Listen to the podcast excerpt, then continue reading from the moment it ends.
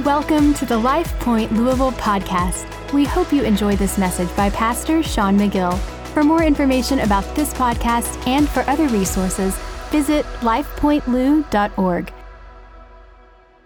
Hey, if you have your Bibles, open it up. Um, here's what I want to encourage you to do over this series. This is one of those series that you need to take notes, okay? This is not a preaching series, this is a teaching series. And so I like to pause every once in a while and just teach. And so that's what I'm going to try to do over the next uh, few weeks. And we'll have some guest speakers coming in and out. And uh, so we'll get a good mix. Um, but the theme scripture for this series is found in Hebrews chapter 12. And I just want to give credit to the, the to the idea of the series. There's an author by the name of John Maxwell.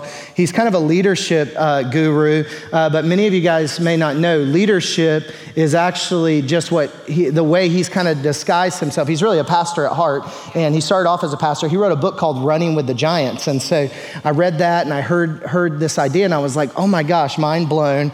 And so we didn't want to copyright it, but, uh, you know, or just steal it. So we just changed it, a great cloud of witnesses. But if you want to dig into a bunch of characters in Hebrews 12, go read his book. But uh, theme verse right here, therefore, Therefore, meaning uh, it's a continuation of what happened in chapter 11. If you're familiar with Hebrews chapter 11, it's what we describe as this hall of faith. Um, the men and women that have gone before us that have just made huge differences.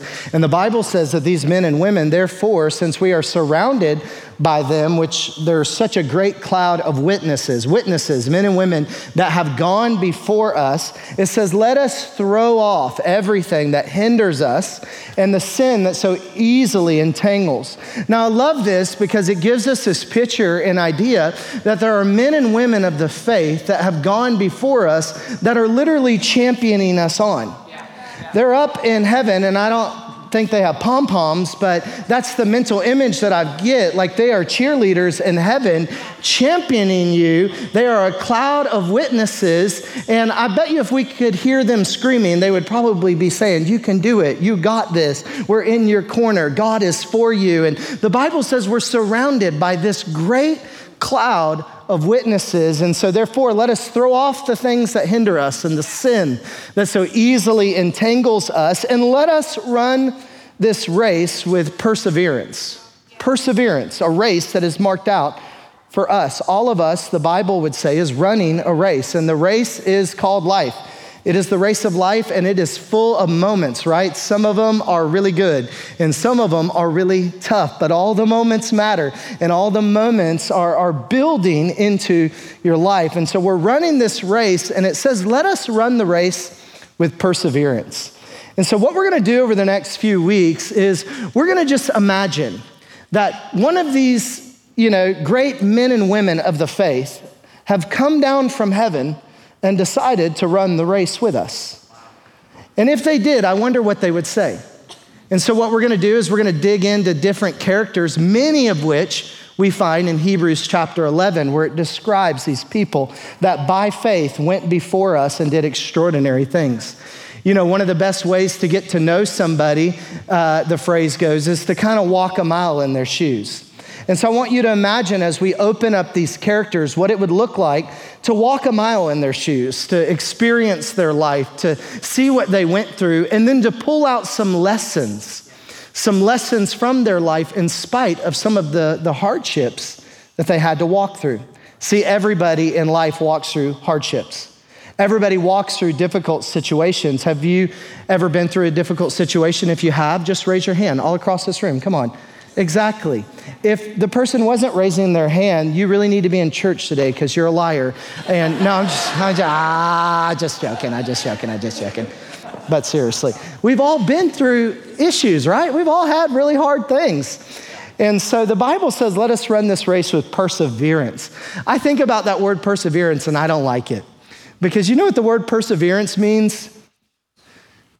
Oh, patience. Oh, man.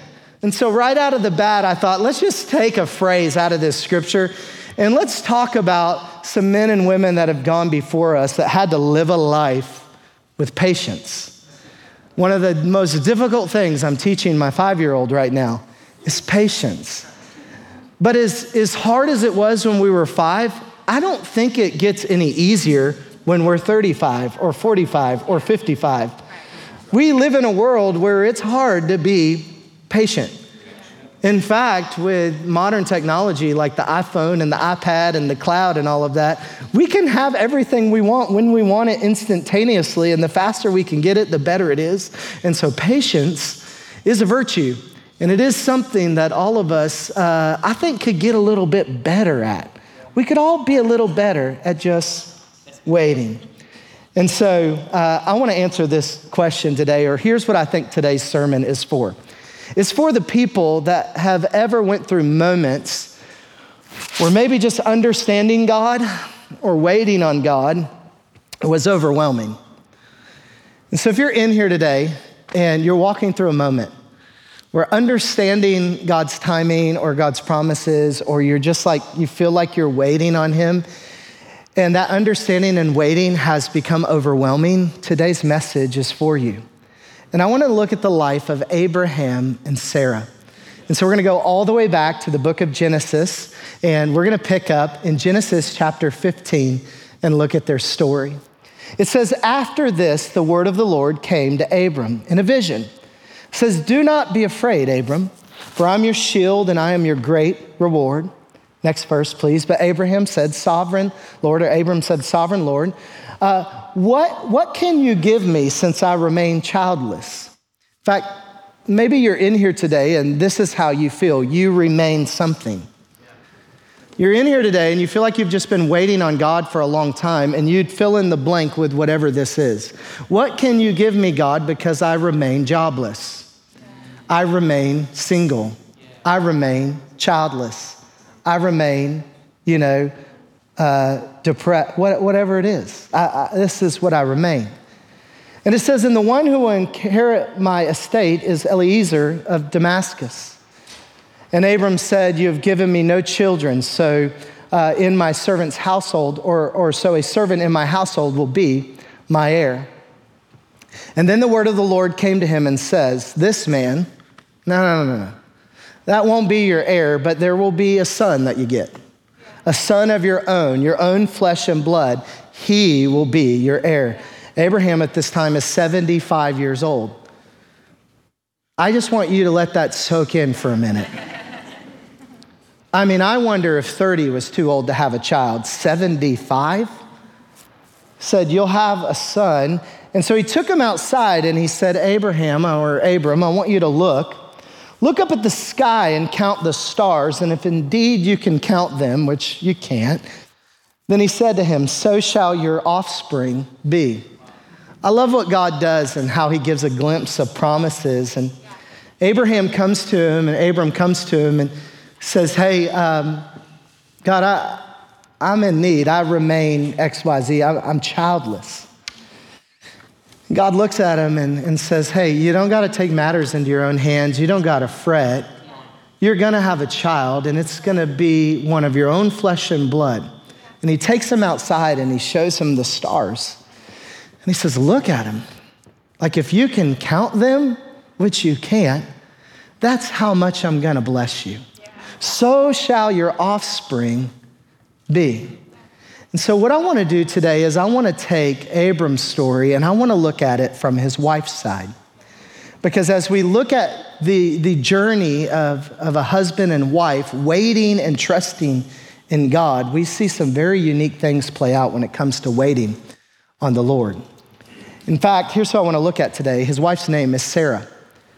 And Sarah would be a perfect example, I think, a, a, a, a person that if she were to run a lap with us, if she were to come down and maybe whisper some things to us, or if we were to walk a mile in her shoes, I think she would really teach us what it looks like to trust God. Sarah would be a great example of just trusting God.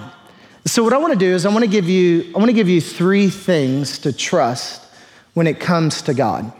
Three things to trust and then I want to give you a piece of encouragement that I think we can pull out of, of kind of what that trust looked like for Sarah. As she walked through her journey of a husband and wife, childless, waiting on the promises of God to actually that promise being fulfilled.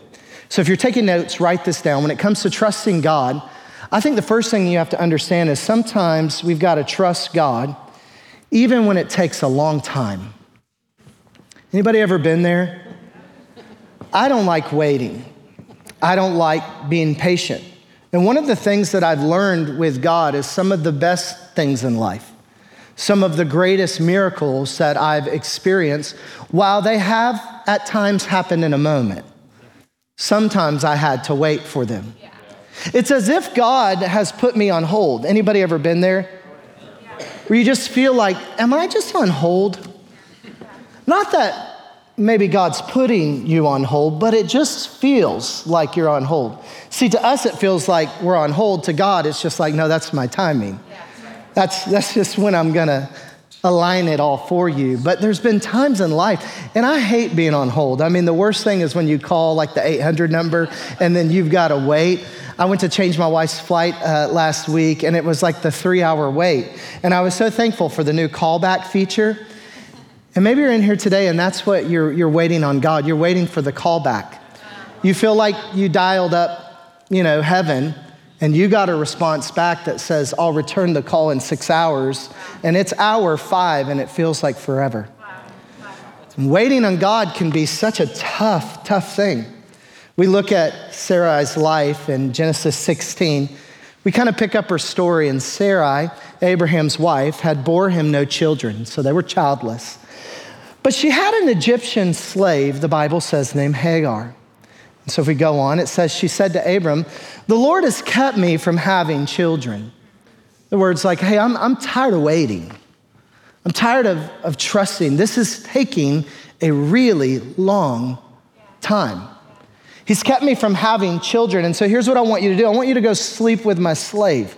Those of you that didn't think the Bible was interesting, it is very, very interesting here. Go sleep with my slave, and perhaps I can build a family through her. And so the wife, or, or, or the wife said that, and then Abram agreed to what Sarai said. And so here is Abraham and Sarah. They get the promise. Abraham is 75, and then Sarah is 10 years younger, 65. And this process plays out where, where Sarah says, Here's what I need you to go do I need you to go sleep with our servant and maybe she can bear a child for you. And so um, he takes a while, honestly, to think about it 10 years before this takes place. Um, I think that's a smart man. Um, just in case you change your mind, I better not do this right now. And he takes, you can laugh, it's okay. That's just how I think when I read this. And so Abraham, he takes a while, 10 years go by. And, and, and here's what I think would, would happen if Sarah were to walk a mile with us today in light of this idea of waiting on God, I think she might say this and encourage you with this. I think she might say, Be careful not to get ahead of God. Yeah. Be careful not to get ahead of Him when He's not moving fast enough for you. Ultimately, that one decision, wow, it cost a lot. I don't have time to go through the whole story, but there would be a son that would be born. His name was Ishmael. And as you read that story, there's so much that you'll uncover that honestly is still being uncovered today because of that decision where one person said, It's taking so long that I'm just gonna take matters into my own hand. And we've all been there. We've all been there where we're waiting on God and it feels like so long that we just say, okay, God, you're not moving fast enough, so I'm gonna get ahead of you and I'm gonna open the door myself. I'm gonna take matters into my own hand. And I've been there, guys. I've been there where you feel like, God, you're never gonna come through for me. In fact, this story is uh, very close to home today because it's kind of part of our journey. Jennifer and I, we were childless for seven years. We prayed and prayed and prayed and thought, God, would you give us a child? And I can't tell you how many times in that journey we wanted to take matters into our own hands. And we just kept feeling this pause. And I'm so thankful that we didn't, we didn't get ahead of God because I'll show you throughout this sermon how our journey unfolded. But it would have been so easy in a seven year process to give up, to lose hope or to try to take matters into our own hands and say, we're going to force this situation. And so we waited for seven years. And here's what I've learned when it comes to waiting 2 Peter 3 9 says this The Lord is not slow in keeping his promises. Maybe slow to us, but you just got to understand God's ways are higher than our ways. God's timing is just different than our timing. And the Lord is not slow in keeping his promises as some understand slowness. Instead, he is actually just patient. And so we serve a God that is patient. He is patient with you, He is patient in His timing, He is patient. Things will come to pass when He's ready for them to come to pass. And what I've learned is the secret of patience sometimes is just doing something else in the meantime. That while we're waiting on a patient God that's asking us to be patient, what I don't want to do is get ahead of God. What I don't want to do is move beyond God because I feel like God is going too slow. Some of the best things that I can do in the waiting people, if you're waiting, young adult, if you're waiting, single person, if you're waiting on a spouse, the worst thing you could do is just go get ahead and settle. You've been there, right? Sometimes when it's hard to wait, we just go do what we want. It's like, you know, maybe you're, anybody ever went through a house buying process? Ah, that's like the most difficult thing in the world, right? Especially in today's market, it is a waiting game. It's like you put an offer in, you wait. You put an offer in, you wait, you get denied, denied, denied, denied, denied. And then you get to the point, if you were like us, that you just feel like you need to settle. You just feel like, oh, I'm just gonna go get whatever I can get and just be done with it. But we gotta wait. So we pray for God to give us a miracle, but then we don't wait on God to give us the miracle. And so when God's not moving fast enough for us, I just want to encourage you to learn to wait patiently with a patient God. So the Bible says this you can actually wait this way just be still. In other words, when you're waiting, just, just try not to go kick the door down yourself. But just be still. Go find something else to do. Get your mind off it for a second and trust God, even when it takes a long, long time. Because God is patient. Sometimes He's, to us, slow in keeping His promises, while He is not slow. It sometimes seems that way, Bible says to us.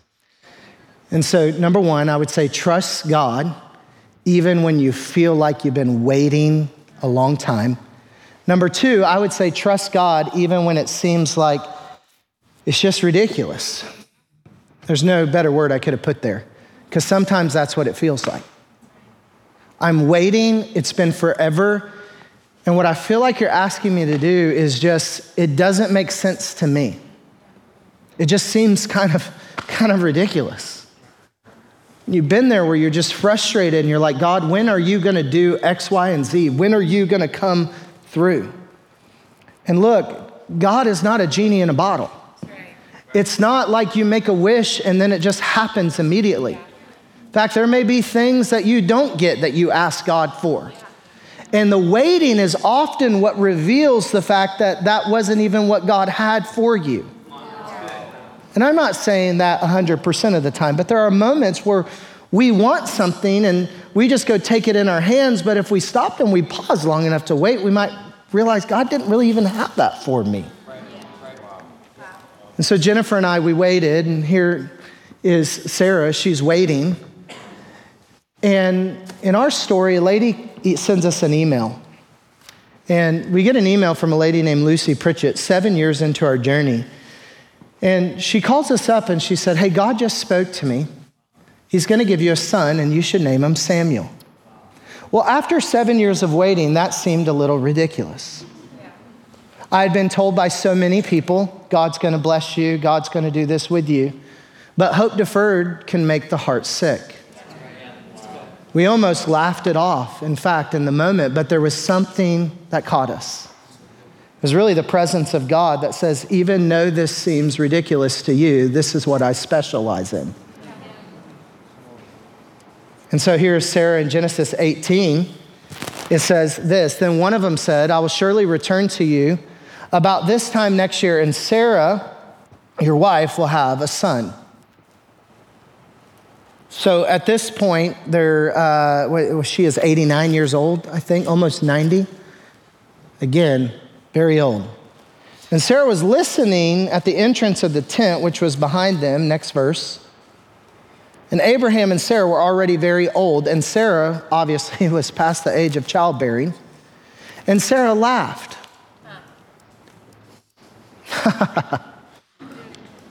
Not true.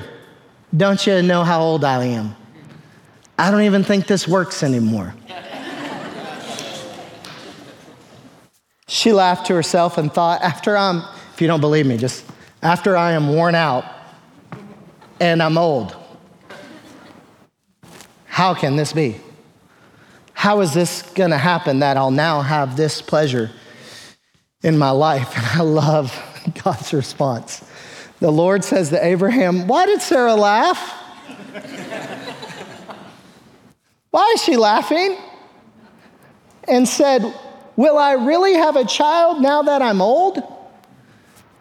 Is anything too hard for the Lord? I will return to you. At the appointed time next year, Sarah will have a son. I love that because here we find Sarah thinking, This is ridiculous. I have waited, I have waited, I have waited. And now God is saying, in my old age, when I feel old and useless and worn out, that I'm gonna have a son. and God's like, Are you laughing at me? Wow. Nothing is too hard yeah, yeah. for me. I just wonder if sometimes in our effort to understand a God that is so much sovereign than us, that as we're laughing at him, he's up there kind of laughing at us, wow. saying, Oh, if they only knew. Wow. I hope they can be patient. I hope they can wait. Oh, I've got something good for them.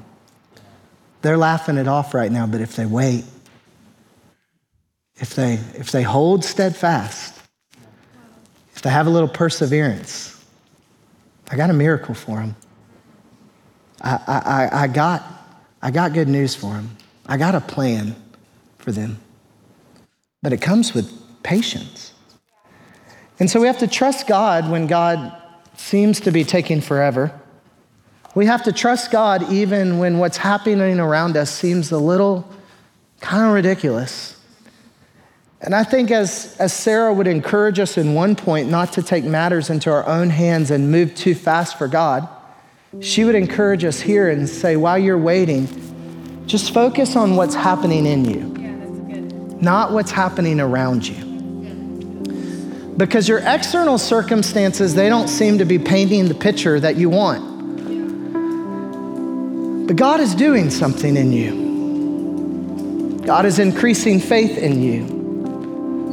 God may be writing a story for you that will unfold later on that will bring it will bring hope to someone else. See, you never know what your story, your waiting, your thing that God is doing in you might be the thing that God puts you through to comfort others later on. Didn't we read that scripture a couple weeks ago that God will take pain and the Holy Spirit will be a comforter so that you then can be a comfort to those in times that need comfort? And so, what's happening in you is way more important than what's just happening around you. In fact, James says this consider it pure, joy. Our small group is in the book of James. Man, I love my small group, group of men we're doing life with. If you're not in a small group, man, you should get in it. We were talking, we've been going through the book of James, and James says, Consider it pure joy whenever you face trials of many kinds, because those things, like the things that test your faith, man, they produce perseverance. And that's what we're called to run the race with perseverance, patience. And so it is the trials that produces honestly, the patience that allows you to live a life of faith. And that's what these men and women that have gone before us did so well. They lived a life of faith, a life that we all admired, but along the way, they had to learn some things. And so, patience. Patience really is the ability. It's the ability to not only wait, but I think it's also important to consider how you act while you're waiting. It's not just waiting, but it's, it's how are you letting what's in you affect you while you wait? Will your waiting be a testimony to God one day where they look at you and say, How did you do that? How did you you walk through something so challenging? How did you walk through something so painful? And and just wait. And you're able to say, oh, I don't know, it's pretty hard but I did it with God's help. And so, last one, if you're taking notes, is this it's that you would not only trust God when it seems ridiculous, but you'd also trust God even when those around you don't. So, when Lucy told us we're going to have a child, and then, you know, we believed her at her word. I'm going to tell you, not everybody around us now our community of faith, they lifted our arms up and they were with us, but not everybody around us, I think, believed it. In fact, it's easy for people to say things like, don't get your hopes up. You ever been there? Trusting God, but then you have that one friend that's like, well, don't get your hopes up because, because maybe he won't. And so, what's so amazing is so we waited seven years, had this word spoken over us you're going to have a son. Not everybody understood it. And then, like 11 months later, we had a son.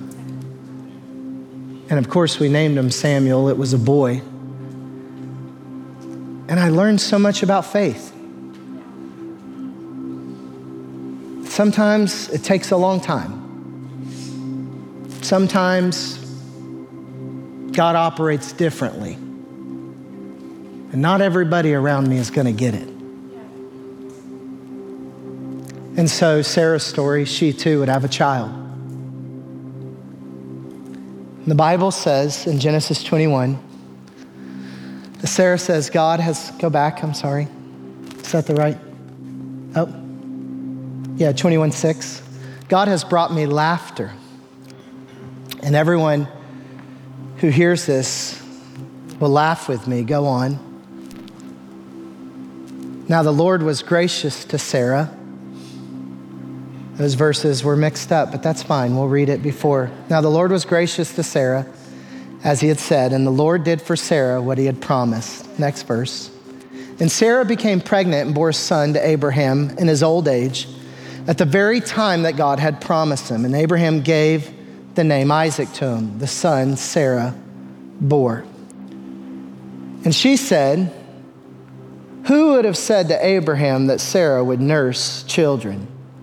Yet I bore him a son in his old age. In verse number six, go back to that one. And it says that God has brought me laughter, and everyone who hears this will laugh with me. I think that's so interesting what the Bible does here because a minute ago, Sarah was laughing at God. Yeah. Yeah. Yeah. Saying, this cannot be true. Was laughing at God, and now, after waiting, she is laughing with God from a place of joy. God will turn your skepticism into to what really is a declaration of his goodness. You once laughed at me, Sarah, but now we'll laugh together that I am a God. That while it may seem that I am slow in keeping my promises, my promises are yes and amen. And so Abraham's 100, Sarah's 90. Promise comes through. And I think the last thing that Sarah would say to us is this our best efforts, they can't compare to anything that God has in mind. God has so much for you.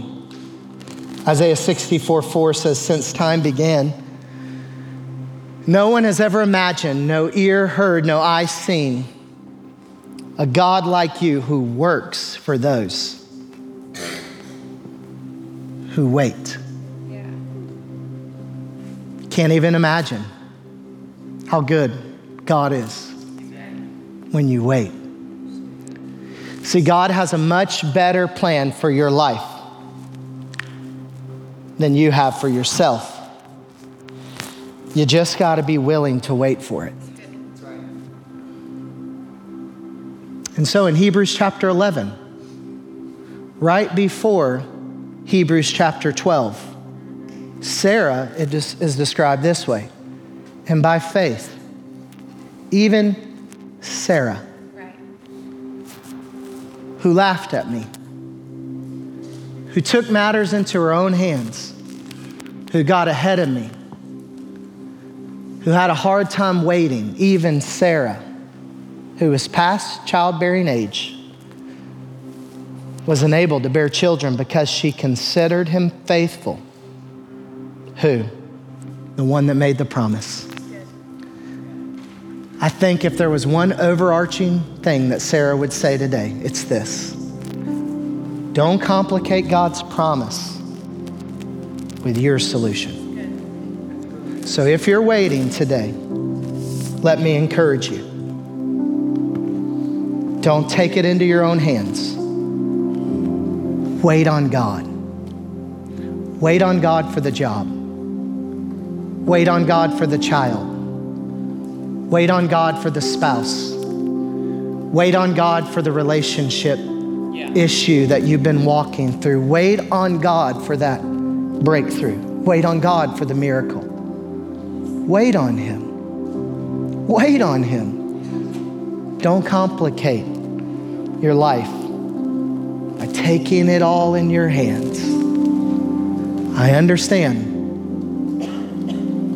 It may take a little long, it may seem a little ridiculous.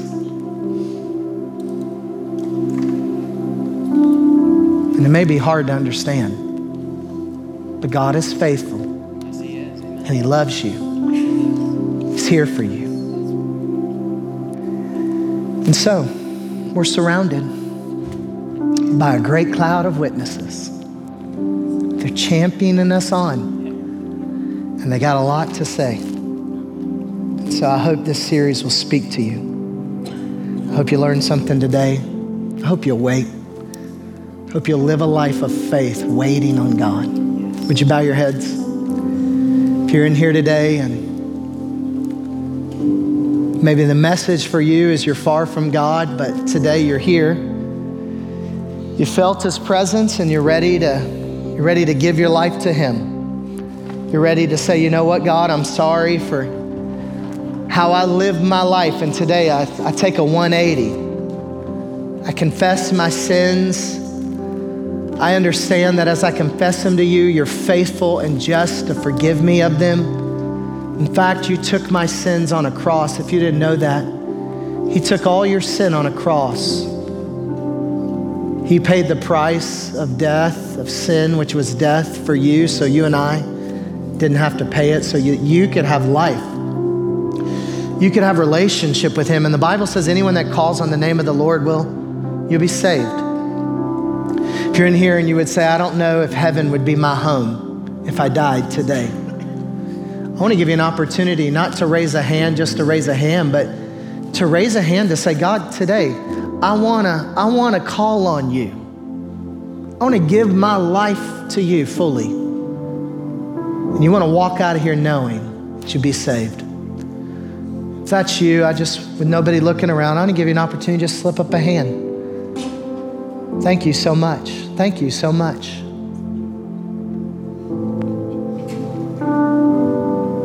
If you raise your hand, I want to encourage you to just, you don't have to pray this out loud, but pray this with me. God, I want to know you. I give you all of me. I give you all of me for all of you. I'm sorry for my sin. I'm sorry for the life that I've lived apart from you. Today, may I, may I be completely yours. May you give me brand new life.